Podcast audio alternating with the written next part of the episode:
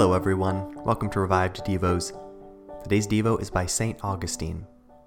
Obviously, you command that I should be saved from the lust of the flesh, and the lust of the eyes, and the pride of life. You command me to abstain from fornication, and as for marriage itself, you have counseled something better than what you do allow. And since you gave it, it was done, even before I became a minister of your sacrament. But there still exists in my memory, of which I have spoken so much, the images of such things as my habits had fixed there.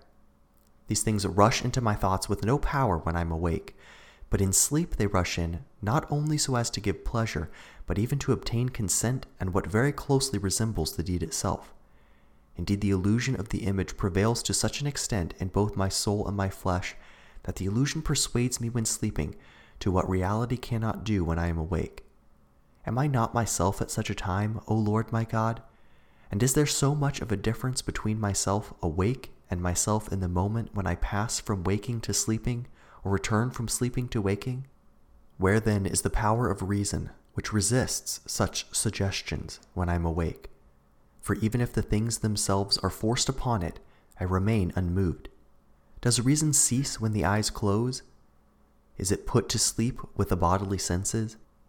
But in that case, how does it come to pass that even in slumber we often resist, and with our conscious purpose in mind continue most chastely in them, and yield no assent to such temptation? Yet there is at least this much difference, that when it happens otherwise in dreams, when we wake up, we return to peace of conscience.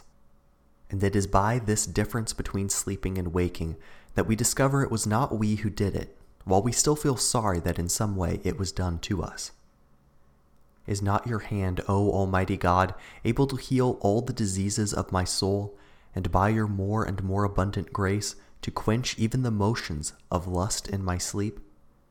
You will increase your gifts in me more and more, O Lord, that my soul may follow me to you, wrenched free from the sticky glue of lust, so that it is no longer in rebellion against itself, even in dreams that it neither commits nor consents to these debasing corruptions which come through sensual images and which result in the pollution of the flesh.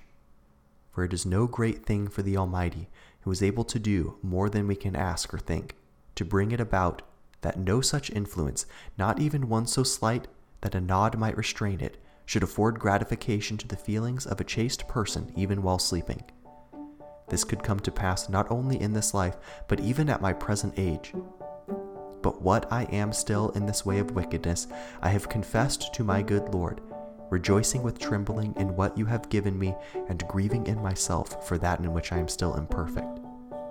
I am trusting that you will perfect your mercies in me to the fullness of that peace which both my inner and outward being will have with you when death is swallowed up in victory.